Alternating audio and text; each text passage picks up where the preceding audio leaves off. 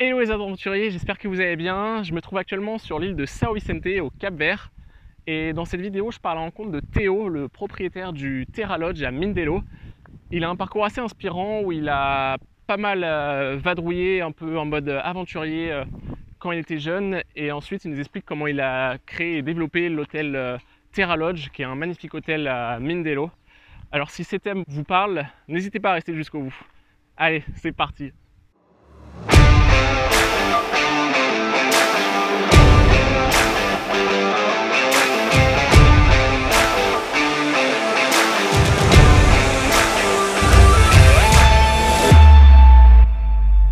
Bon bah salut euh, Théo, merci de, de, nous accueillir dans ce, ce bel hôtel. Quel est ton parcours? Alors moi en fait euh, je suis originaire des Alpes d'Haute-Provence dans le, dans le sud de la France. Et euh, j'ai fait des études qui m'ont pas j'ai fait une maîtrise et puis j'ai pas continué après. Et ensuite j'ai fait une formation d'accompagnateur en montagne et donc euh, j'ai commencé à bosser comme accompagnateur en montagne en France, mais j'avais voyagé pas mal pendant mes études et, euh, et j'étais venu au Cap Vert notamment. Et donc euh, j'ai commencé à encadrer des groupes en montagne dans les Alpes pour des agences françaises de trekking. Et en parallèle, j'ai commencé à bosser aussi à l'étranger pour Terre d'Aventure, Alibert, etc., qui sont des, des, agences françaises de rando. Mmh. Et je suis venu ici au Cap Vert encadré, c'était il y a une vingtaine d'années quasiment. Euh, des groupes à l'époque où il y avait pas de, il y avait très peu de guides locaux, il n'y avait pas de guides capverdiens, donc c'était des guides français euh, qui bossaient un peu, on partait avec les groupes aux quatre coins du monde comme ça. Donc moi, j'avais atterri au Cap Vert d'abord un peu en bateau stop à l'aventure quand j'étais étudiant euh, parce que je traînais un peu sur le continent africain et puis j'étais curieux de voir ces îles. Mais c'était vraiment, c'était en mode sac à dos et puis un peu juste curieux comme ça. Et puis ça m'avait bien plu. J'avais vu qu'il y avait des belles montagnes, il y avait peu de fréquentation touristique et qu'il y avait certainement quelque chose à faire. Et du coup, euh, je suis rentré en France, j'ai terminé, je faisais un mémoire pour, mon, pour ma maîtrise, j'ai terminé, j'ai rendu. Et puis après ça, j'ai passé mon brevet d'accompagnateur en montagne. Et là, je suis venu travailler ici comme guide, du coup, pour Terre d'Aventure, qui est une boîte française. Euh, qui m'envoyait ici. Donc pendant plusieurs années, j'ai travaillé comme guide euh, pour le marché français. Après, on a commencé à former des guides locaux. C'était un peu dans l'esprit euh, tourisme responsable, c'est-à-dire plutôt que ce soit des Français qui viennent bosser ici, on essayait plutôt de transmettre le savoir aux locaux, les former comme il faut pour qu'après ils puissent faire le boulot. Donc je me suis occupé de ça. Et il s'est avéré que le tourisme au cap explosait et donc il fallait former de plus en plus de guides et à la fin même qu'il fallait euh, monter une structure locale pour euh, chapeauter un peu toute l'organisation des guides, des réservations d'hôtels, euh, etc. Et, et donc j'ai monté une structure, j'ai monté une boîte de trekking en fait. Okay. Ça, c'était en 2007. En 2007. Euh, qui est la Maison Verte. Maintenant, les, les, le siège est dans la Maison Verte. Et en fait, cet hôtel, c'est beaucoup lié à cette boîte de trekking. Parce qu'en fait, mon activité trekking euh, se développait beaucoup. Mes bureaux étaient petits. Et donc, je cherchais, je me disais, tiens, il va falloir que je change de locaux. Et puis, euh, j'habite dans le quartier là derrière. Et puis, je passais tous les jours devant cette vieille maison qui était un peu décrépite à l'époque. Et un jour, il y avait un panneau à vendre dessus. Et par curiosité, j'y suis allé. Surtout parce qu'un pote à moi qui ensuite a été le maître d'œuvre, qui est un maçon, qui a été le maître d'œuvre de la construction de l'hôtel, m'a un peu incité à y aller en me disant vas-y, t'as rien à perdre, vas-y un peu par curiosité.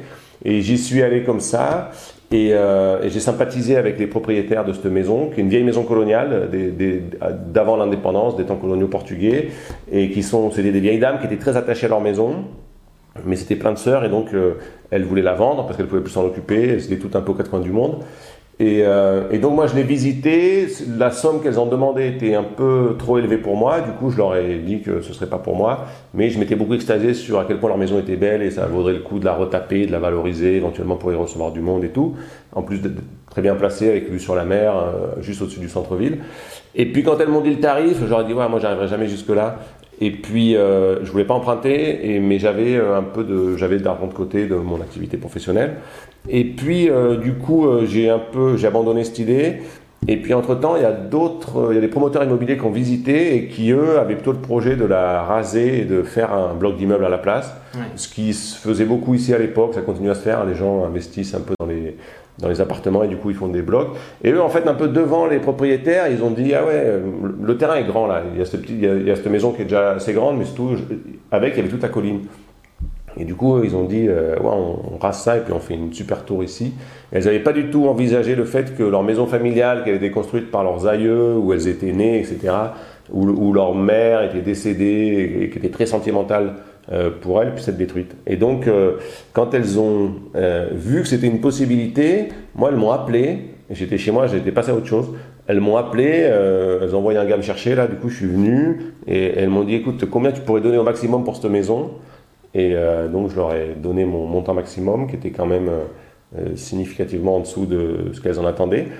Et elles ont dit, on fait une réunion, et on te dit, en fait, pardon, tous les frères et sœurs se sont réunis, ils ont voté, en fait, et ils étaient sept, il y en avait un qui, lui, préférait vendre plus cher et que ce soit détruit, que ça lui, ça, s'en foutait un peu. Et les autres, par contre, qui étaient très attachés, qui en plus n'avaient pas spécialement besoin d'argent, ou pas plus que ça en tout cas, on dit non, on préfère euh, le vendre moins cher à quelqu'un qui va la valoriser et, euh, et que cette maison reste en place et que, et que ça continue. Et du coup, voilà, du coup, c'est comme ça que j'ai acheté cette, maison sans projet précis. C'était plus un peu cette opportunité. Vraiment, j'y étais allé poussé par un copain, un peu curieux, parce qu'en plus, c'est une maison que je trouvais très belle. Et, et, mon copain m'a dit Ouais, tu sais jamais, des fois, les histoires d'héritiers, ils peuvent être pressés de vendre, ils peuvent vendre pas cher, etc. Vas-y, ça te coûte rien. Alors moi, je suis plutôt réservé, j'y serais jamais allé, euh, j'aurais jamais été tapé à la porte comme ça euh, si, mon pote m'avait pas poussé. Et du coup, alors que je cherchais pas spécialement, que j'avais pas spécialement de projet en plus, à part euh, trouver un local pour mon agence de voyage qui soit un peu plus confortable, mais ça ne se justifiait pas vraiment d'acheter une énorme maison comme ça pour, pour faire des bureaux d'agence de voyage. Il y a cette opportunité qui s'est présentée et là, je me suis dit, bon, bah écoute, il y a ce truc qui me tombe euh, à un prix euh, intéressant par rapport au prix du marché parce que c'est assez cher ici euh, au Cap Vert. Et puis en plus, c'est une maison qui a vraiment du caractère, qui est, qui est bien placée et tout. c'est un peu l'occasion qui fait de la ronde, tu vois. Je me suis dit, bon, achète ça et puis tu t'en feras certainement quelque chose, quoi. Et donc, j'ai acheté, j'ai acheté cette maison et j'ai passé mes bureaux dedans tout de suite, en fait. Après, je suis assez sensible au fait aussi que euh, pour mes salariés, c'est bien d'être dans, d'avoir des beaux locaux, d'être confortable. C'est une architecture qui est assez agréable dedans. Les plafonds sont hauts, c'est ventilé, etc. Donc, euh, j'ai mis, j'ai mis mes bureaux là-dedans. Et euh, j'avais un, j'ai toujours eu ici, j'ai un très bon pote depuis toujours qui est un capverdien, qui est un musicien, qui est aussi maçon et maître d'œuvre. Et donc, euh, euh, j'avais ce copain-là et, j'étais très copain aussi avec un très bon archi italien, qui est l'architecte qui a, qui a, dessiné ça, qui s'appelle euh, Moreno Castellano. Et du coup, je traînais beaucoup avec ce Moreno, on allait surfer, plonger ensemble, etc. On était un peu tout le temps fourrés ensemble. Et du coup, avec mon environnement immédiat, c'est vrai que moi, travaillant dans, ayant une agence de voyage et ramenant beaucoup de monde ici, et en ayant souvent des difficultés à les loger, dans des hébergements qui correspondent un peu à l'attente euh, de notre clientèle. Et après, moi, je, suis assez branché construction aussi. Je me suis construit une maison en France quand j'avais entre 18 et 20 ans, une maison en bois, etc. J'ai bossé un peu dans, le, dans la construction, le bois, la charpente. Ça m'a toujours bien branché, les meubles et tout. Du coup, il y avait un peu tout qui était réuni euh, pour se dire tiens, euh, on lance le truc, on fait un projet d'hôtel et puis je construis quelque chose. Et donc, ça s'est fait un peu. Ce projet de Terra Lodge est né comme ça. J'avais la maison, j'avais la, place, le terrain, j'avais le copain qui était un bon architecte, j'avais l'autre copain qui était un maître d'œuvre euh, à qui je pouvais faire confiance parce que c'est pas toujours évident ici quand t'es pas du pays, même si moi ça fait 20 piges que je suis là, j'ai la nationalité, etc. Mais quand même, le milieu de la construction, ici, c'est un peu un milieu de bandits, quoi. Tu, tout le monde, euh, ça, ça, triche pas mal. Et donc, euh, j'avais pas spécialement envie de me retrouver dans, dans un truc où, où, où pas en confiance ou il faut énormément contrôler et fliquer parce que j'ai pas trop le j'ai pas trop l'envie de, de, ça alors que là tu vois j'étais avec des gens à qui je fais complètement confiance et je savais que ça se passerait bien et qu'il y aurait la qualité et tout ça et du coup on s'est lancé le on s'est lancé le chantier comme ça voilà. Ok, ouais, top. Ouais, c'est c'est euh, intéressant comment c'est arrivé. Surtout, il y, a, il y, a plusieurs choses intéressantes que, que tu as évoquées. Euh, déjà, le, premier point, c'est de, de, voir, notamment d'un point de vue financier, que les, les, vendeurs ont préféré vendre à toi justement parce que tu allais conserver la mhm. maison, alors qu'elles auraient pu le vendre plus. Est-ce que tu as une idée de combien elles auraient pu en pourcentage le, vendre plus cher ou... Ah ouais, en pourcentage. Alors attends. non, non, si, si, si, non, non, je vais te faire en pourcentage. Euh, faut que tu me donnes deux minutes. on va dire que.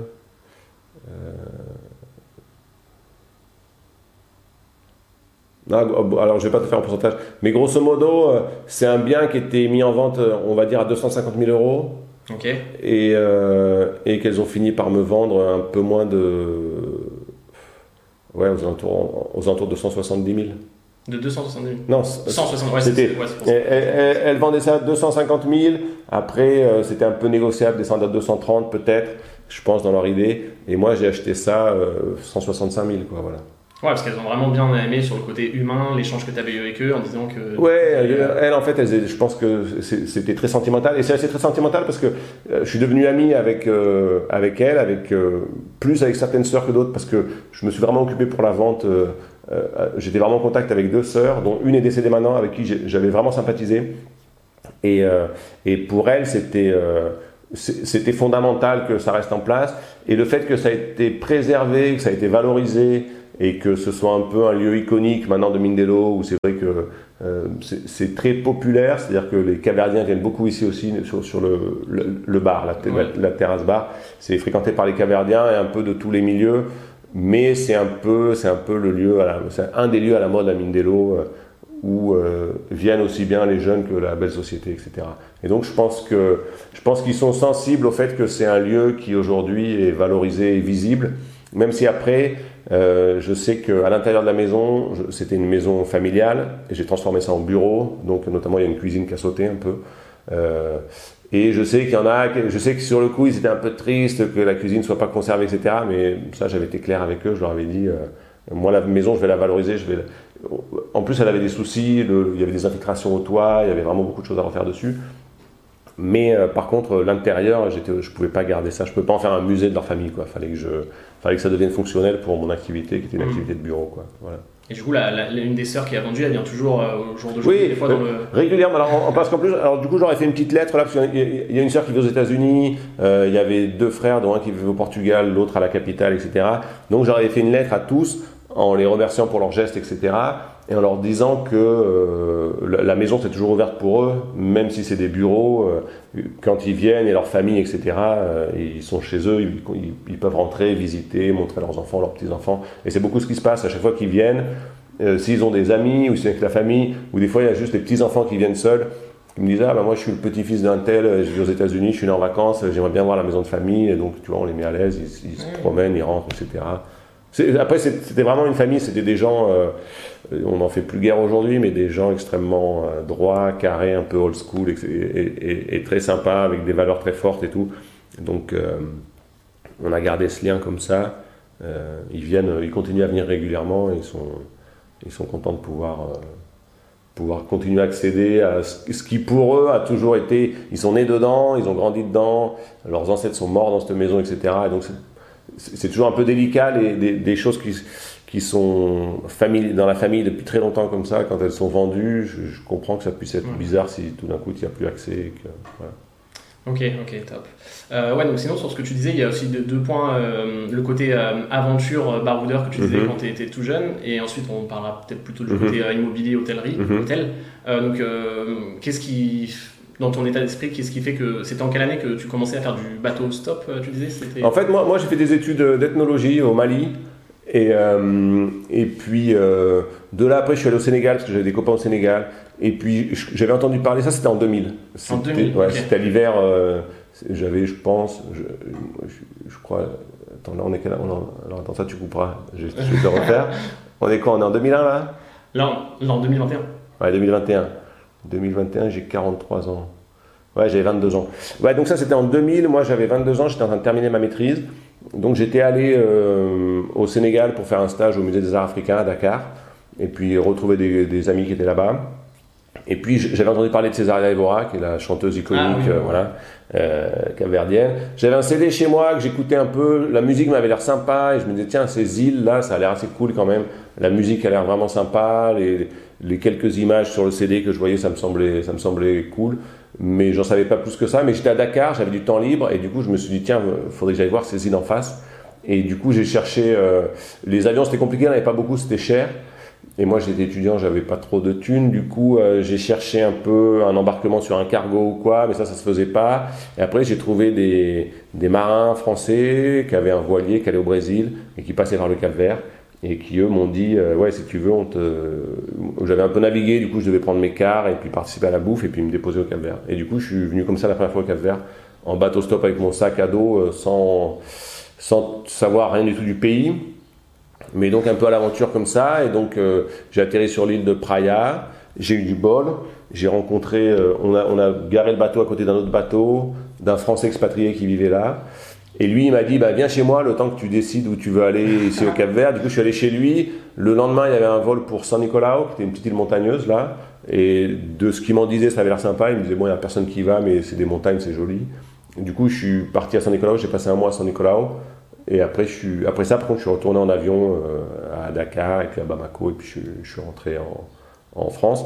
Mais ouais, j'ai toujours eu un peu depuis petit la bougeotte. Euh, je pense que, je sais pas, mais euh, je vois même par rapport à mes frangins ou quoi, je pense tu, je pense pas que tu deviennes baroudeur, je pense que c'est un truc que tu as euh, quand tu es petit et puis qui te, qui te, un espèce de moteur comme ça. Quoi, je sais que j'ai un copain qui habitait dans les Hautes-Alpes, je sais pas, peut-être une 4-5 jours, 6 jours de marche de chez moi. Je me souviens quand j'étais euh, à la fin du collège, je suis allé le voir à pied avec mon sac à dos, mais sans carte ni rien, juste en sachant à peu près qu'il fallait que je passe par-ci, par-là, et j'ai marché pendant 4-5 jours comme ça en campant et tout ça. Je pense des trucs que tu as depuis gamin et qui font que tu as, as, un peu la bougeotte comme ça moi, c'est quelque chose de naturel que j'ai jamais forcé. Et, euh, et d'une façon générale, dans mon parcours, euh, toutes les choses se font très naturellement. Quoi. Je mm. pense qu'en vérité, euh, moi, j'ai jamais décidé de partir de France et d'aller vivre ailleurs ou quoi. J'ai jamais pris cette décision-là. Juste un jour, je me suis réveillé, je me suis dit, ah ouais, bon, les choses se sont enchaînées de telle façon que aujourd'hui, je suis là et j'ai monté un business ici, etc. Mais ça n'a pas été un, ça n'a pas été ni calculé ni un choix d'un coup. Ça a été plein de portes ouvertes à des moments différents qui font que si tu es attentif, euh, tu te rends compte que bah, il y a ça, il y a ça, il y a ça, et puis au final, ça te fait un parcours qui fait que tu as pris un peu une voie différente de, de parcours plus classique, mais, euh, mais au final, c'est juste, euh, je pense, être attentif aux, opportunités. Justement, sur ces opportunités, tu as eu des, à, certains moments des choix difficiles à faire ou peut-être bah, en choisissant de rester là ou Non, non, non, non. Euh, est-ce qu'il y a eu des moments où des décisions difficiles à prendre Non, parce que moi j'ai même quasiment l'impression que j'ai jamais pris de décision. Quoi. Ah ouais Tu vois, c'est quasiment. Euh, euh, tu vois, j'ai vu une offre de travail d'une agence française de trek pour venir travailler au Cap Vert. Il n'y a pas eu vraiment de choix à faire. Je les ai contactés en disant ah bah tiens, je suis déjà allé au Cap Vert. je, suis, je, suis, guide, je bosse déjà pour des agences de trekking, j'irai bien bosser là-bas. Ils m'ont envoyé. Et après, euh, c'est tout le temps des trucs qui se sont enchaînés. On m'a proposé de former des guides. Il y avait l'opportunité de monter une structure ici euh, euh, pour ces histoires de tourisme responsable, d'avoir mmh. une agence locale qui paye ses impôts sur place et tout ça. Ça m'a même été plutôt proposé plus que plus qu'une initiative de ma part, ça m'a été proposé par les agences françaises avec qui je travaillais, qui avaient besoin d'une structure ici parce qu'ils sentaient que le Caber allait se développer. Et, et, puis moi, ça me branchait bien, ça m'intéressait, du coup j'ai accepté, je l'ai fait. Cet hôtel, ça n'a pas été vraiment un choix non plus, ça a été plus des opportunités comme ça. J'ai presque l'impression qu'on a insisté pour me vendre cette maison et qu'après, entre mon copain Archie et mon copain maçon, un peu en discutant comme ça, c'est devenu une évidence. Mais euh, moi, dans mon cas, j'ai pas l'impression d'avoir fait de choix. J'ai l'impression que c'est des. À chaque fois, c'était des. C'était des portes ouvertes assez évidentes. Euh, il suffisait d'y aller, il n'y avait pas. Il n'y avait pas. non, moi, j'ai jamais eu de choix difficile. Ouais, assez inné, tu te laisses porter quoi. Ouais, ouais, ouais, je pense que. Moi, c'est l'impression que j'ai. Je pense que si tu. Si tu. En, vérité, je pense que le. Peut-être le, le, le, facteur le plus fondamental, c'est un peu la curiosité, dans le sens euh, être attentif et, et, capter beaucoup d'informations. Et quand, et, et quand tu as beaucoup d'informations en main, euh, les choix sont vachement plus faciles parce que je pense que avant d'avoir à choisir, souvent tu as, déjà vu un peu euh, ce qui te correspondait le mieux, ce qui peut-être allait mieux le faire, etc. Que, parmi plusieurs options, je pense que si tu si es, si attentif euh, assez vite, moi j'ai l'impression que j'ai jamais à choisir quoi. Assez vite, la, bonne option me semblait évidente. Ouais, donc indirect, ouais, la curiosité, enfin moi c'est un point que j'en parle pas mal dans mon livre, c'est un point que je pense tout le monde devrait essayer de développer. Tu, dirais que justement, depuis tout petit, tu essayes d'accumuler des informations hein, de manière peut-être inconsciente, mais euh, très curieux pour. Euh, moi, je pense euh, le, relatif succès de mon parcours professionnel, mais je dis succès dans le sens où j'ai fait ce que j'avais envie de faire et j'ai, comme on dit souvent, j'ai pas vraiment eu l'impression de travailler parce que j'ai fait que des trucs qui me faisaient plaisir, etc. je pense que tout ça, c'est complètement lié à au fait que. Euh, mais je pense plus tu es curieux, en fait, plus tu, plus tu vois les possibilités qu'il y a, plus tu as, plus as d'informations, et ces informations, elles te servent à, prendre des décisions, et c'est plus facile de prendre une décision quand tu as beaucoup d'informations sur, euh, les, sur les options que tu as devant toi que quand c'est flou et que du coup tu sais plus à quoi t'en remettre pour décider ou tu vas essayer de te fier à, à je sais pas quoi. Mais je pense que moi en tout cas je sais que d'une façon générale je suis assez euh, ouais j'ai tendance à être un peu curieux et observateur et euh, et, euh, et, je pense que ça m'aide énormément après quand il faut quand il faut se décider pour pour quelque chose quoi. Moi je, selon moi c'est un peu le selon moi la curiosité c'est euh, dans le bon sens du terme, hein, euh, c'est, je pense, euh, le, la, la, clé de pas mal de, pas mal de, ça ouvre pas mal de portes et ça facilite pas mal les choses. Bon, c'est l'analyse que je fais après. Ouais, je n'ai pas réfléchi plus que ça non plus, justement.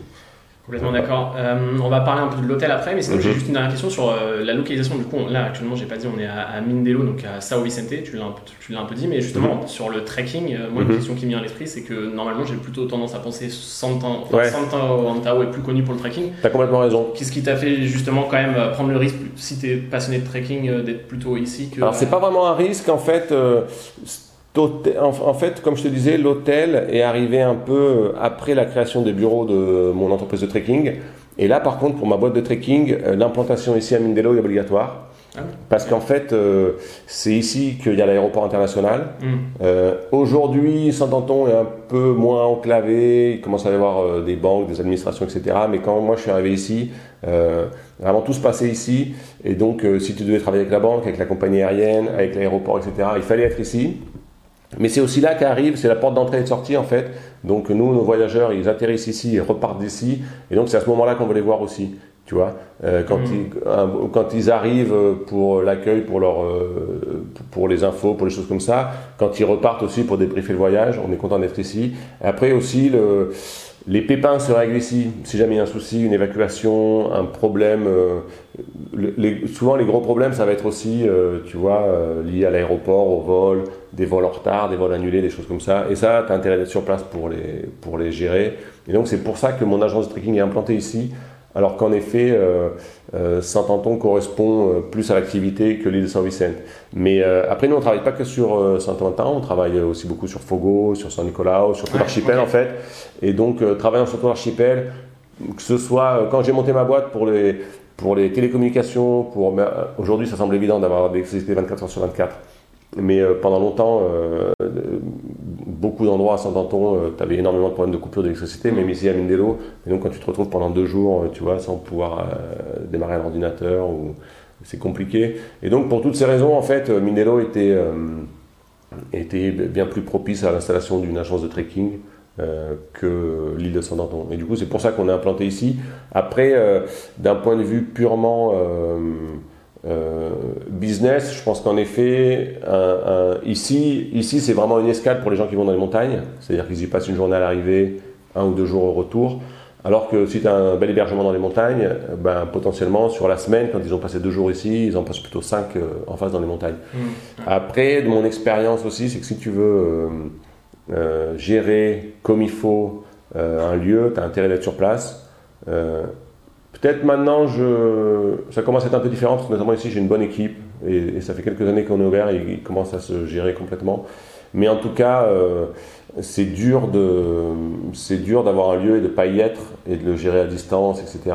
Et du coup, euh, moi, je voulais le faire là où j'étais et j'étais ici à cause de mon activité professionnelle. Parce que justement, ça, ça allait être une de mes questions sur euh, délégué. délégué euh, quand on, on, a échangé un peu avant, tu étais en Georgie. Est-ce que tu arrives à bien avoir constitué une bonne équipe En plus, la différence de culture et du coup, tu peux des, voyager ou faire d'autres choses Ouais, maintenant oui. Maintenant oui. ça n'a pas toujours été le cas parce que euh, ben, c'est ici comme ailleurs, hein, euh, c'est pas propre aux Caverdiens, mais c'est vrai que des gens qui travaillent dans une entreprise qui n'est pas la leur, ils n'ont pas le même investissement que toi quand c'est ta propre boîte. Et puis, euh, il y a en effet euh, une différence culturelle, mais je pense pas que les Caverdiens soient plus euh, filous ou paresseux ou quoi que, que les Français, par exemple. J'ai mon frangin qui a une boîte en France. Je vois des trucs avec des salariés. J'ai pas eu ça ici, mais euh, mais quand même, c'est ça peut être assez risqué, ça peut être assez risqué de déléguer, parce que la plupart des histoires ici, des gens qui ont mis leur lieu en déléguant complètement ou en mettant en gérance auprès de quelqu'un de confiance, etc., malheureusement, ça se termine assez mal. Euh, après, moi, je travaille avec des gens que je connais depuis très longtemps. Et, et petit à petit, tu finis par sélectionner un peu et connaître les gens. Et, là, avec le temps, je pense que maintenant, là, depuis 2-3 ans, je commence à avoir une équipe qui peut se déléguer suffisamment pour, pour, en effet, que je puisse voyager, être absent. Là, là cette année, J'en ai profité un peu que l'activité avait baissé pour passer 4 mois euh, un peu à l'étranger en vadrouille. Euh, ça s'est très bien passé, il n'y a pas eu de souci, que ce soit pour l'hôtel ou l'agence de voyage. Mais pour l'hôtel, c'est encore plus facile à déléguer si jamais tu as les bonnes personnes aux bons endroits. Euh. et il y a des. autant au Cap tu peux vraiment avoir des gens extrêmement malhonnêtes et notamment l'attrait de l'argent facile fait des ravages. Mais autant tu as aussi des gens qui sont extrêmement droits, extrêmement carrés et qui vont pas se laisser tenter et qui vont faire leur travail de façon très professionnelle. Et, donc, il euh, faut savoir avec qui tu bosses et il faut avoir un peu la chance au recrutement aussi parce que, en vérité, euh, c'est un peu là que tout se joue. Et, euh, c'est difficile. Quoi. Un recrutement, tu fais un entretien d'embauche et puis tu peux essayer de prendre la personne à laisser pendant quelques temps, mais ça ne dit pas tout sur elle ni sur comment elle va réagir quand elle aura plus de marge de manœuvre et, avec le temps, etc. Mais euh, donc petit à petit, tu fais des erreurs et puis, euh, et puis aussi tu, tires des mauvais numéros et des bons numéros. Si tu arrives à garder les bons numéros, à la fin, tu, à la fin, tu, peux te permettre de, de, ouais, de, beaucoup déléguer et d'avoir plus de temps pour toi. Ok, ok, intéressant. Euh, donc, du coup, on va peut-être parler un peu de l'hôtel, mm-hmm. notamment d'ailleurs l'hôtel. Est-ce que tu pourrais nous, nous présenter la taille qu'il fait, combien de chambres, les, les caractéristiques principales. Et ensuite, bah, moi, il y a une dimension euh, que, que j'ai bien aimée, c'est la dimension un peu éco-responsable. Mhm. Euh, quel matériau tu as utilisé? Qu'est-ce que tu as fait pour, euh, pour, prendre en, pour prendre en compte certains critères? Et notamment dans, ce que tu as dit tout à l'heure, souvent les gens, ils pensent quand on parle ISR et éco-responsable, les gens, ils pensent surtout à le, au côté environnemental. Mais il y a un point que tu as précisé au début dans ta négociation, c'est d'avoir un peu gardé notamment la dimension sociale avec la, mhm. maison, euh, ça c'est intéressant. Mais donc voilà, si tu peux un peu nous parler de, l'hôtel et du projet. Oui, alors en fait, euh, moi, pour mes besoins, en fait, j'avais identifié que 12 chambres, c'était un peu le bon numéro. On, travaille beaucoup avec les groupes de, de trekkers. Donc ça, souvent, c'est des groupes qui sont à 15 personnes au maximum. Et donc, euh, souvent, c'est des, des roomings de 8 ou 9 chambres ou 10 chambres. Et puis en plus de ça, ça me faisait 2-3 chambres en plus pour éventuellement des couples qu'on a dans notre clientèle. J'avais un peu fait ce calcul-là à partir de mes clients. Dans la pratique, euh, des fois, c'est vrai qu'on loge des groupes, mais, mais finalement, l'hôtel, on travaille aussi beaucoup avec des agences qui ne sont pas mon agence, et donc on a beaucoup d'individuels, mais des fois, on loge des groupes aussi, etc. Euh, du coup, la taille, c'est ça, c'est 12 chambres. Euh, c'est un peu ce qui me. J'avais pas envie de faire plus non plus d'un point de vue impact visuel sur le, sur, le quartier et le paysage ici. Je voulais pas faire un truc énorme. Je voulais faire un truc qui se fonde un peu dans le paysage. Et aussi, je voulais faire un truc qui soit pas trop gros à gérer, et qui soit un peu une, taille euh, qui me semblait pour moi idéale. Euh, du coup, on a, fait, on a, on a construit ça. Euh, l'idée en fait principale qu'on a eue avec l'archi, c'était déjà d'essayer d'intégrer ça dans le paysage. Alors parce qu'il y a vraiment cette question d'intégration, malheureusement, très souvent les investissements, ça peut finir par faire perdre de la valeur aux lieux sur lesquels ils sont entrepris.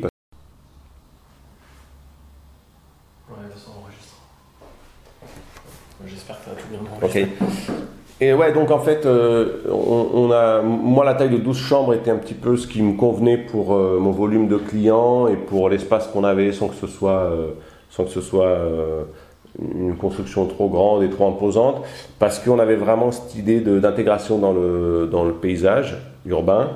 Et donc si tu fais voler ton drone ou que tu vois l'hôtel de loin, en fait on a fait des blocs comme ça, il y a quatre blocs un peu orientés différemment avec des hauteurs différentes qui sont complètement, si, tu regardes les, constructions sur les collines de la ville, les, quartiers sur les collines sont construits comme ça. Chacun fait un peu sa maison. Tu en as une qui est tournée différemment, tu en as une qui est un peu plus haute que l'autre, tu as des passages, des petites ruelles entre les maisons et tout ça. Donc on a repris un peu ce langage architectural pour euh, construire l'hôtel.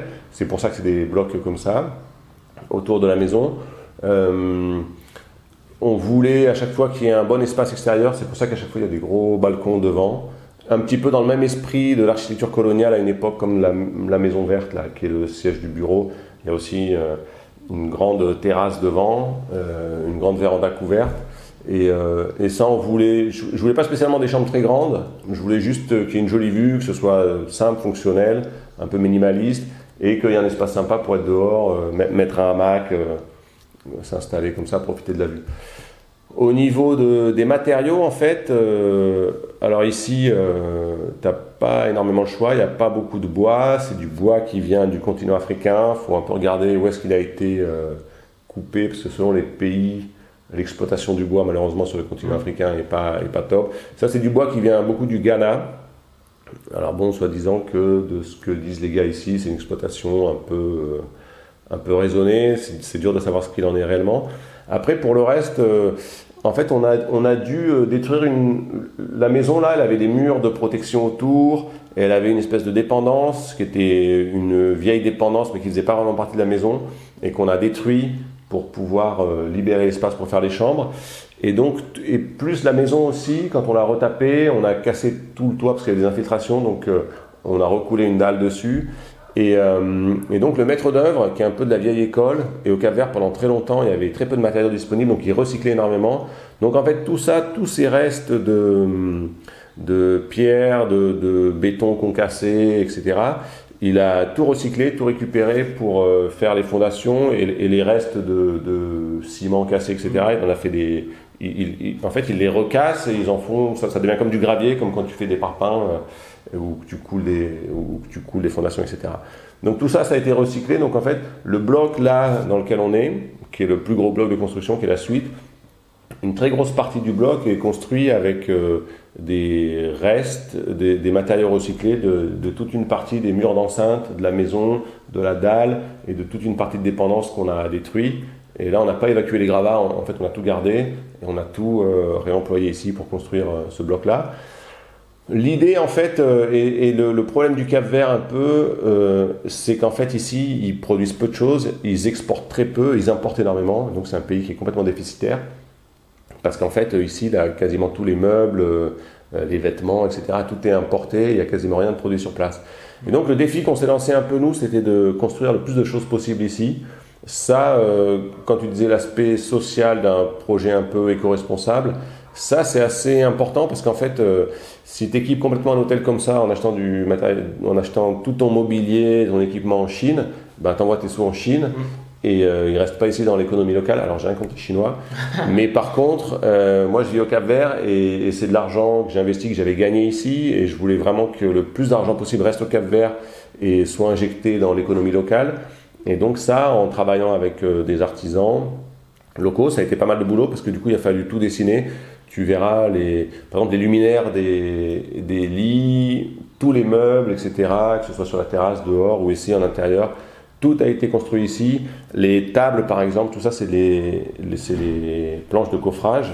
Ça, c'est les planches de coffrage qu'on utilisait pour euh, faire les coffrages de construction de l'hôtel, qu'on a récupéré, on a enlevé les clous, on les a rabotés, on a, on a construit les meubles avec histoire d'utiliser euh, tout ce qu'on avait sous la main. Et euh, donc, jusque dans vraiment des petits détails, on a fait bosser les... tout ce qu'on pouvait faire au Cap Vert, on l'a fait faire au Cap Vert. Après, arrive un moment, des matelas par exemple, ou des draps, ça n'existe pas ici, donc ça, tu es obligé d'importer, donc ça, on a acheté au Portugal. Mais euh, il y a eu cette préoccupation de le plus possible tout faire faire ici pour que notre argent reste ici et que ça crée des, du boulot ici et de la richesse ici pour les, pour les gens. D'autant plus qu'au Cap Vert, les, les artisans sont très bons. Il y a vraiment des. C'est le propre à ces pays où euh, justement tu peux pas tout acheter, des fois il faut te débrouiller. Et donc il y a des savoir-faire de construction et de réparation qu'il n'y a plus en Europe, notamment sur le travail de la tôle. Euh, ils se font les moules à gâteaux eux-mêmes, ils se font toutes sortes de choses mmh. comme ça. Et donc euh, ça c'était intéressant de travailler avec des gars qui ont des savoir-faire qu'on ne voit plus trop en Europe, ou en tout cas qui sont rares et de leur dessiner exactement ce qu'on voulait, de faire des prototypes, de voir s'ils marchaient, de recommencer jusqu'à ce qu'on arrive à, à, ce qui nous intéressait. Ça a été un procédé assez, assez sympa et assez. Euh, bon, c'est long, c'est fatigant, mais à la fin, ça te permet d'avoir aussi euh, quelque chose qui est 100% capverdien et qui est fait au Cap-Vert. Et c'est un peu l'idée, je pense, quand tu rentres dans un hôtel, en tout cas moi, je vois. Euh, là, je rentre de Géorgie. Tu, rentres dans un hôtel en Géorgie, si on te bande des yeux, on te met là, ou on te met, ça m'a fait pareil tu peux être à Ulaanbaatar ou, ou, au Canada ou au Pérou. Euh, ça devient très standardisé en fait, et donc tu vas trouver des produits d'Occitane en Provence, euh, en Mongolie, et, les mêmes un peu les mêmes meubles sur les mêmes standards, faits partout, fait, souvent faits dans les mêmes usines. Mm-hmm. Et du coup, il y a cette standardisation qui fait que tu peux facilement rentrer dans un hôtel sans sentir que tu es dans tel pays ou, ou des fois être un vague élément de déco. Mais là, l'idée, c'était vraiment de dire, ok, on est au Cap Vert, on va... Par exemple, le, les sols en cette espèce de béton ciré. Ouais, ils sont top les sols. Alors ça, c'est pas, c'est pas vraiment du béton ciré, et c'est pas euh, la mode euh, du béton ciré en Europe qui nous a fait faire ça. C'est qu'ici, ici au Cap Vert, pendant très longtemps, il n'y avait pas de carrelage, où c'était vraiment pour les riches, parce que c'était importé du, du Portugal. Et donc les sols des maisons étaient faits comme ça, c'est-à-dire, euh, ils appellent ça béton fagot. En fait, ils, ils font une dalle en béton, et après ils saupoudrent du ciment dessus, et ils le lissent, quasiment un peu comme le procédé du tas de lac, en fait, mais avec du ciment et au sol. Et ça finit par te faire ce côté un peu vitrifié comme ça, un peu ciré. Mais en fait, euh, c'est une technique euh, historique et traditionnelle ici qui disparaît un peu parce que c'est un peu associé à la pauvreté. Les Ouais. gens disent bon ça c'est un peu un truc de pauvre et ils vont préférer mettre un carrelage dégueulasse euh, euh, importé de je sais pas où, qui va être moche, qui va glisser, qui va se salir, plutôt que d'utiliser cette technique-là qui euh, nous fait qu'on trouve que bah, c'est vraiment euh, c'est local quoi voilà. On a fait bosser des maçons plutôt que d'importer du, du carrelage. Et donc euh, il y a eu un peu cette préoccupation-là tout du long. Après il y a eu une préoccupation écologique, mais ça après, après tu... déjà j'ai toujours du mal avec tout ce qui se prétend un peu éco-responsable, Ouais, etc. Parce que c'est devenu tout. En fait, euh, même les pires euh, compagnies d'énergie fossile, euh, ils sont plus éco-responsables et, et verts que tout le monde. Du coup, euh, je suis même un peu gêné de communiquer là-dessus. Après, c'est pas tant de choses que ça qu'on a fait. Mais euh, donc ici, l'énergie au Cap Vert est produite euh, par des centrales au fioul. Donc nous, ce qu'on a, c'est que on a, une- on a des panneaux solaires sur les toits, donc on a une grosse production d'énergie pendant la journée. En fait, qui fait qu'on est peu dépendant de, qu'on est peu dépendant de, de, de l'usine, euh, de, la compagnie d'électricité. Après aussi, bon, on n'a que des LED et des choses comme ça pour essayer de réduire au maximum notre, notre capacité, notre consommation. Et on a un système aussi de recyclage des eaux grises, parce que l'eau au Cap Vert, c'est relativement un problème. Alors on a un système de recyclage de toutes les eaux de douche, etc., qu'on récupère, qu'on filtre. On peut, les, on peut les pomper pour les mettre dans les chasses d'eau, pour pas utiliser d'eau potable pour les chasses d'eau. En ce moment, on a un souci parce qu'ici, on n'a pas de bon système de filtration. Et, euh, et les systèmes de filtration, ils sont vite défaillants et tu te retrouves vite avec de l'eau dans les chasses d'eau qui a un peu une odeur. Et donc euh, là, ce qu'on fait en ce moment, c'est qu'aussi on a un grand jardin et puis on arrose en fait toute la rue là devant, euh, même Ouais. chez les voisins et tout. Et donc ce qu'on fait, c'est qu'on il n'y a pas une grosse culture ici, notamment ici à Mindelo, je parle de Mindelo, ils coupent volontiers les arbres. Ils sont pas très fans d'arbres dans la rue, etc. Mais ça dépend qui. Mais là, on a des voisins qui sont très branchés jardinage aussi. Et donc, en fait, nous, on récupère toutes les eaux usées on s'en sert pour euh, l'arrosage euh, de notre jardin, du jardin devant et des jardins des voisins aussi. Là. Et, du coup, là, si, si tu, si tu survoles en drone, tu verras que tout le devant là est assez vert et assez planté. Alors ça, euh, bon, c'est beaucoup parce que c'est joli, mais c'est vrai qu'aussi, ici, c'est un pays assez chaud. Et donc, dès que tu as un peu de la couverture végétale comme ça, ça te fait des coins un peu plus frais, un peu plus agréables. Mais euh, donc, au- au-delà de ça, après, tu vois, je... je je prétends pas avoir euh, fait un, avoir une démarche tellement éco- éco-sociale que, qui permette de sauver l'humanité. tu vois. Non, Juste simplement d'essayer de faire quelque chose en accord avec euh, ce qui sont un peu mes valeurs et en, en essayant de limiter au maximum les, les, les côtés pervers d'une construction. Ouais, non, mais clairement, c'est vraiment pour ça justement que je voulais notamment t'interviewer parce que je suis complètement d'accord. Il y en a beaucoup qui surfent sur la vague un peu euh, éco-responsable. Ouais. Tout va dans, dans tous les sens. Et sans même ce qu'on sache concrètement les petites, actions, les petites actions concrètes qui peuvent être faites pour euh, vraiment répondre à, à ces problématiques d'un point de vue concret et pas juste euh, de Oui, oui. communication. quoi. Bon, après, je pense que c'est vraiment des. À chaque fois, c'est un peu des gouttes d'eau. Mais euh, pareil, au niveau des produits du bar, de, du, du bar, des- du petit déjeuner, etc., on fait attention à euh, consommer euh, le plus local et en circuit court possible ici. Mm. Ce qui est en plus possible parce que. il y a vraiment des bons produits locaux et euh, il y a vraiment de la qualité. Du coup, tu peux te permettre de faire venir tes choses de la montagne en face de son et même des oasis ici, là où ça cultive pas mal de trucs et, et d'essayer de, de faire local. Moi, c'est vrai que souvent, c'est plus, euh, c'est plus l'idée d'injecter l'argent dans l'économie locale, peut-être plus que de dire, euh, tiens, euh, ça c'est une pomme qui arrive de l'étranger, Mhm. ça a plus pollué qu'une papaye qui arrive d'en face. Mais euh, c'est plus aussi pour euh, appuyer l'économie locale. Quoi, voilà. Ouais, circuit court. Voilà. Et euh, une, une question toute simple, des- toute simple, vous avez la clim ou non il y a... Non, et, et- et notamment là on a tout fermé, c'est pour ça que je transpire un peu. Mais euh, en fait, euh, on- cet hôtel il est orienté dans le, dans le sens, euh, il, il est perpendiculaire au sens du vent dominant, qui sont les alizés qui soufflent, qui soufflent du nord comme ça. Et en fait, il y a un système de ventilation croisée, donc là on a fermé les, on a fermé les, les portes pour être tranquille. Mais euh, dès que tu ouvres un peu la porte, en fait, euh, l'air circule comme ça naturellement. Et ici, on n'est pas, des, on n'est pas sur des chaleurs telles qui font que c'est insupportable. Après, il y a aussi des gros ventilateurs Ouais. au toit qui font que, euh, euh, on va dire, pour, en, en tout cas jusqu'à présent, et on est ouvert depuis euh, 2016, on n'a jamais eu de gens qui se sont, réclamés, qui se sont plaints du fait euh, qu'il fasse trop chaud. Quoi, voilà. Ouais, autant, mais moi la clim, à titre perso, ça me rend malade. Donc euh, Ouais. quand, quand je vais dans un hôtel et qu'il y a la clim, je... je- D'accord, ok. non, en, en vérité, si tu, en, en vérité, depuis très longtemps, il y a plein de systèmes de ventilation naturelle qui existent et qui font que tu peux euh, maintenir un espace relativement frais euh, si tu l'utilises. Et du coup, là, c'est ce qu'on a fait en fait, c'est que tu as ces fenêtres et tu as au-dessus de la porte là qui s'ouvre d'un côté, d'où arrive le vent, et, et de l'autre côté, euh, il suffit d'entrouvrir un peu les, un peu les portes là, et puis ça, l'air circule et ça rafraîchit. Après, le Cabert, il fait chaud euh, plutôt en été, euh, il fait très chaud plutôt en août-septembre, et c'est pas les mois où nous on a une très grosse fréquentation touristique, etc. Ouais. Voilà. Ok, ouais, bah, on a déjà fait un bon tour de pas mal de, de sujets. Le but c'est pas de prendre tout ton temps, mais juste de peut-être deux, deux dernières questions. Mhm. Euh, une sur le côté. euh, donc j'ai bien compris que ton business principal à la base c'est euh, plutôt une agence de, de trekking. Mhm, mhm. Mais je sais pas si tu as d'autres projets dans les années à venir, peut-être d'un point de vue hôtelier ou immobilier, ou, ou pourquoi pas. Alors moi en fait, bon, de- ce dont je me suis rendu compte en construisant ça, c'est que c'est euh, au, au, tu peux, euh, d'un point de vue administratif, etc., c'est un peu la lutte. La, loi, les textes sont complètement favorables à l'investissement étranger. Moi, dans mon cas, c'est même pas étranger parce que j'ai la nationalité caverdienne. Mais euh, on va dire, tu n'as théoriquement pas beaucoup d'obstacles administratifs. Mais par contre, tu rencontres beaucoup d'obstacles à cause de la lourdeur et la lenteur de l'administration. Et, euh, et donc euh, ça, moi, ça m'a pris beaucoup de temps, ça m'a beaucoup retardé mon projet.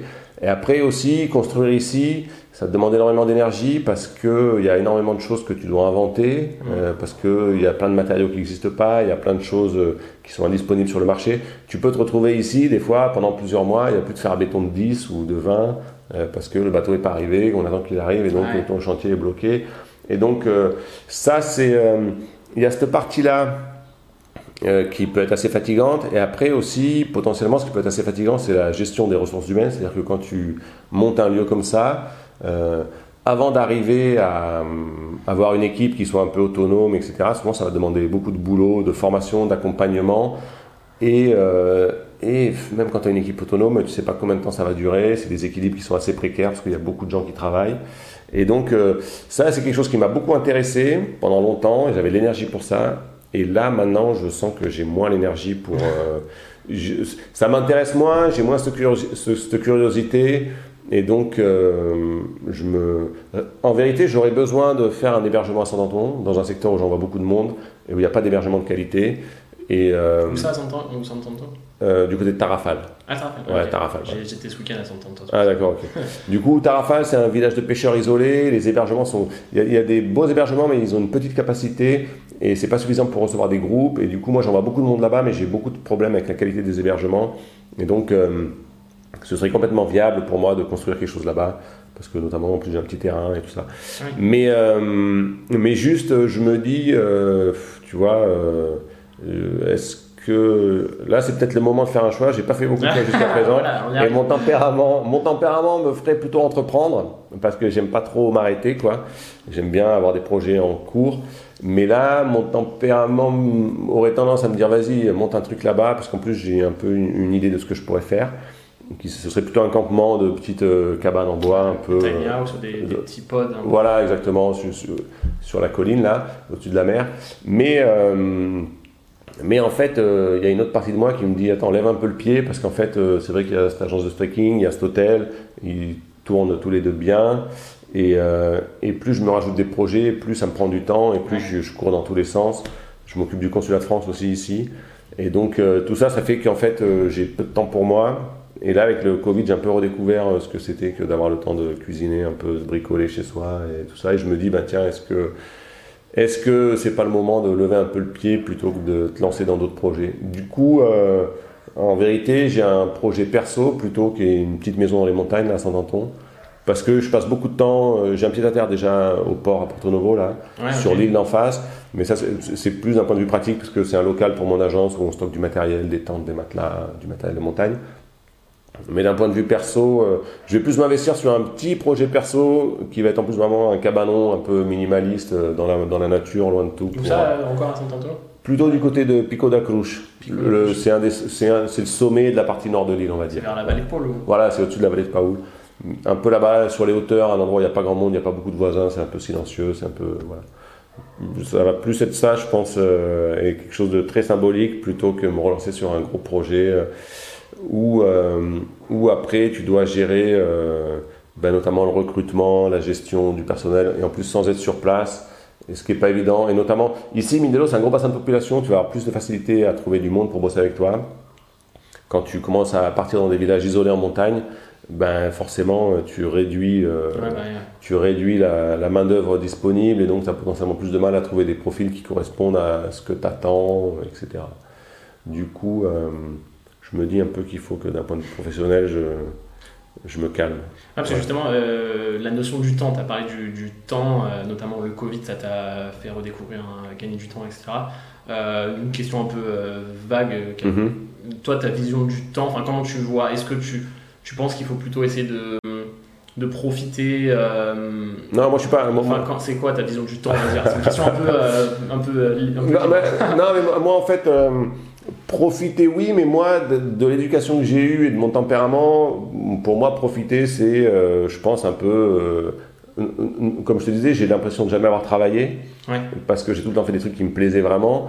Mais euh, par contre, je me, j'ai un peu cette vieille idée qui est peut-être un peu à la con, hein, de, que la réalisation personnelle passe quand même beaucoup à travers tes projets professionnels.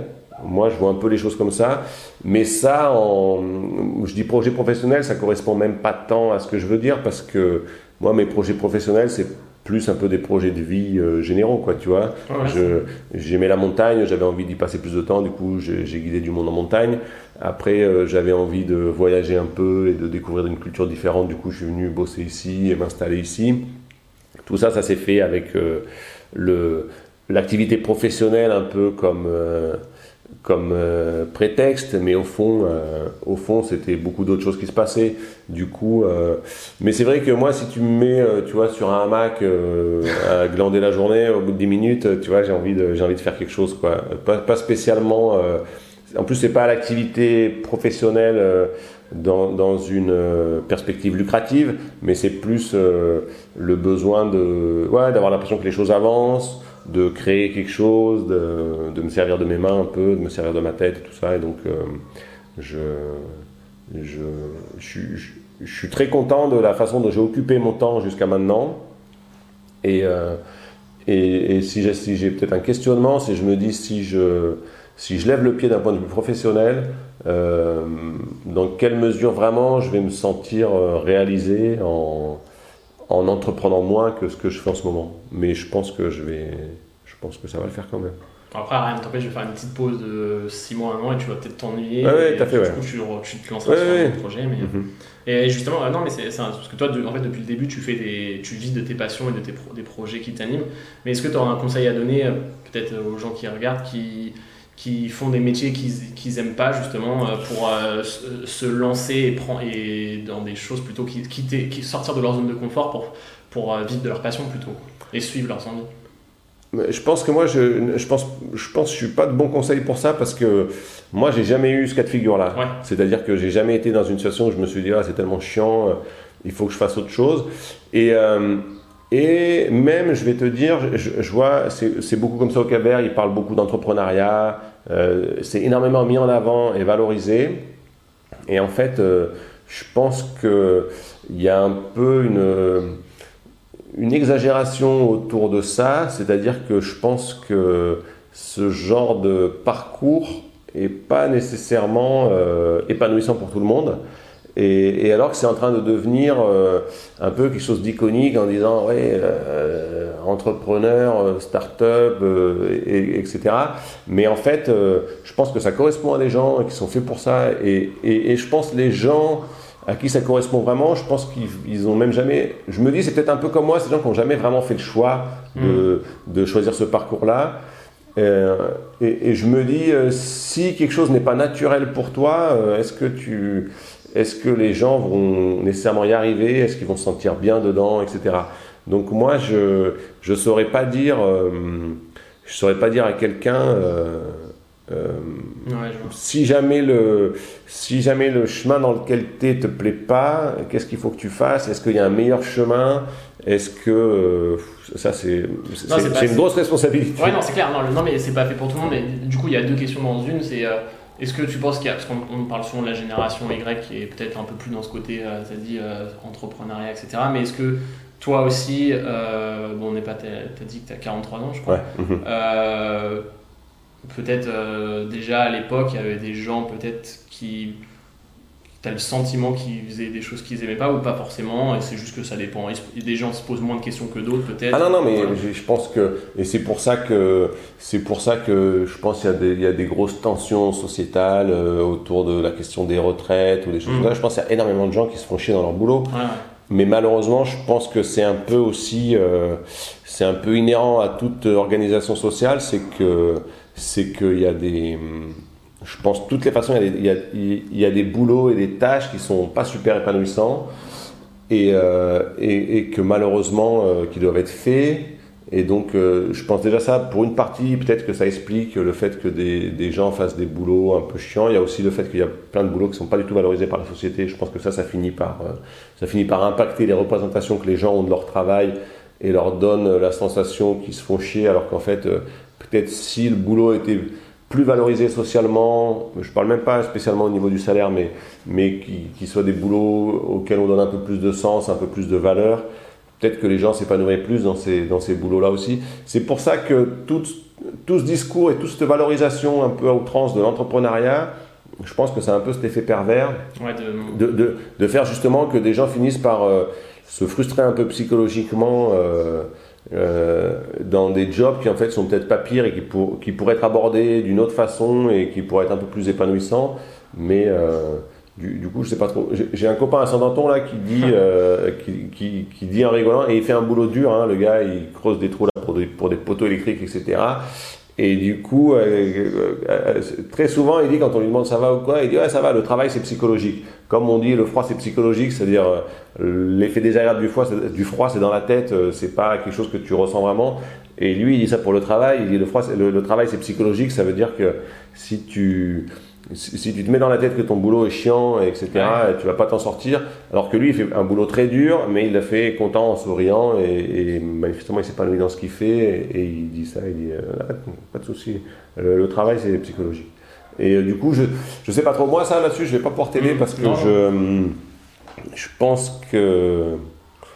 Ouais, je sais même pas ce que je pense, mais. Euh, non, mais je pense que chacun est un peu. Chacun est plus ou moins à sa place en fonction de comment les choses je ne suis pas fataliste, mais euh, j'aurais tendance à dire que, en tout cas, moi, j'ai aucune idée, parce que j'ai pas eu ce parcours-là. Moi, j'ai eu un parcours qui a toujours été assez évident, et du coup, j'ai aucune idée de comment, euh, comment faire pour euh, changer de voie si n'était pas dans la bonne voie, etc. Mais certainement qu'il y a des gens qui sont passés par là, qui l'ont fait, et qui sont de meilleurs conseils que moi pour ça. Hmm, ok. Non mais ok, très intéressant. Voilà. En tout cas. Non, mais je pense qu'on a fait, on a traité pas mal de, sujets intéressants et de, thèmes intéressants. Tu veux que je t'amène Attends, il y avait cette question de la facilité d'investir à l'étranger ou quoi, mais ça on en a parlé vite fait. Ouais, on en a un peu parlé. Après, euh, matériaux utilisés, comment constituer l'équipe, contraintes, contraintes principales. Euh, ouais, t'en as un peu, pourrait être un peu pareil ici quand même. Est-ce stressant de ce autre projet? Ce qui t'intéresse le plus, architecture, monde après, j'avais dit comment. Pas, mais t'en as un tout petit peu parlé rapidement. Euh, comment avais-tu. On n'a pas parlé de la crise du Covid sur ton mhm. hôtel, mais si tu veux, je peux en parler. Mais ok, ok. Comment découvrir le cadre vert, ton parcours? Toi, il y a des choses que tu as envie de parler Non, je pense que là, on a. Euh, ouais. Non, il me semble qu'on a un peu. me semble qu'on a beaucoup parlé, quoi. J'ai beaucoup parlé, il me semble. Ouais, bah, parce que toi, tu parles chez moi. Bah, non, mais en tout cas, bah, merci beaucoup pour, Non, mais pour rien, cet écoute. échange. Euh, moi, le, le thème euh, de mon livre, c'est, bon, là, comme tu l'as compris, l'aventure et l'immobilier. Euh, dernière question pour Mhm. terminer. Toi, l'aventure pour toi, c'est quoi? Oh Euh, Qu'est-ce que c'est que l'aventure? Bah, bon, Déjà, je pense qu'il y a une, une grosse valorisation du voyage euh, dans nos sociétés, parce que c'est un bien de consommation qui est beaucoup vendu, etc. Je pense que l'aventure, ça n'a pas nécessairement grand-chose à voir avec ça. Mhm. Euh, et après, euh, après, euh, je saurais pas, non, j'aurais du mal à répondre. Euh, Un peu de façon bateau, c'est un peu euh, sortir de sa zone de confort. Je pense que l'aventure, pour beaucoup de gens, euh, vraiment commence au pas de la porte sur des trucs très simples. Euh, T'as pas besoin d'essayer de rejoindre le pôle sud euh, en ski pour, euh, pour faire, pour, pour ressentir ce truc d'aventure, je pense. Mais ouais, je, je saurais pas trop Comment tu définis ça, toi? Ah, bonne question. c'est toi qui non, bah moi, pour, euh, pour moi, l'aventure, ouais, c'est. euh, ça va pas, comme tu le dis, c'est pas euh, forcément euh, prendre des très gros risques, mais c'est en tout cas essayer de faire des choses différentes sans qu'on sache vers quoi ça va nous mener. Ouais, c'est ouais, ça, une très bonne définition. Mhm, mhm. Ouais, tout à fait, ouais. Ouais, c'est c'est accepter une part d'imprévu, quoi. Voilà. C'est accepter une bonne part d'imprévu, et je pense que ouais, c'est peut-être ça qui définit beaucoup l'aventure. Et, euh, et euh, c'est vrai que c'est vrai que de plus en plus dans le dans ce que je vois, même autour du voyage, les gens sont de moins en moins prêts à sont de moins en moins prêts à ça. C'est le, le voyage est énormément devenu un produit de consommation courant et les gens veulent quasiment les mêmes garanties sur un voyage que sur, euh, je sais pas, un paquet de, de poissons surgelés ou quoi. Et, et du coup, s'il y a quelque chose qui, qui sort des clous et qui se passe pas comme prévu, ça peut vite euh, être mal vécu.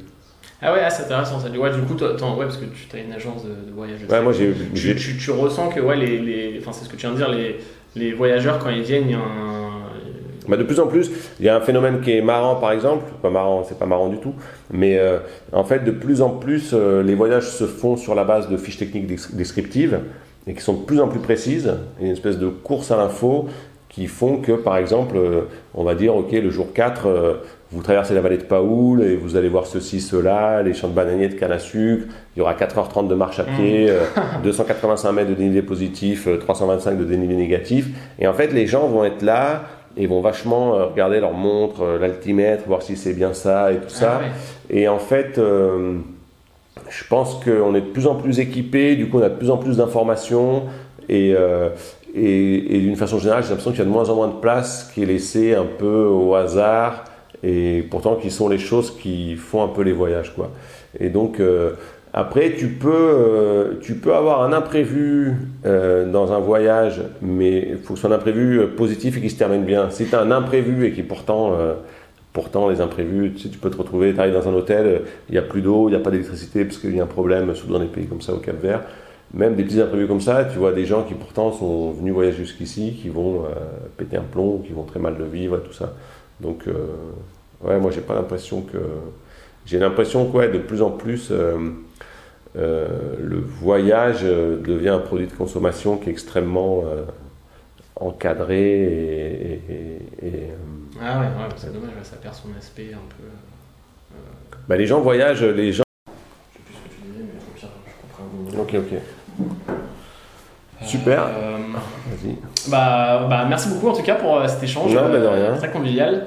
Je sais, je sais pas si tu as un, un dernier mot à ajouter ou comme tu. Non, je, je, je, je suis vraiment pas dans la position. Je pense que, je- moi, je pense j'ai eu beaucoup de chance de mon parcours. Je pense que, après, on pourrait parler de la chance, mais on va pas en parler parce que euh, j'ai un rendez-vous là, faut que j'y aille.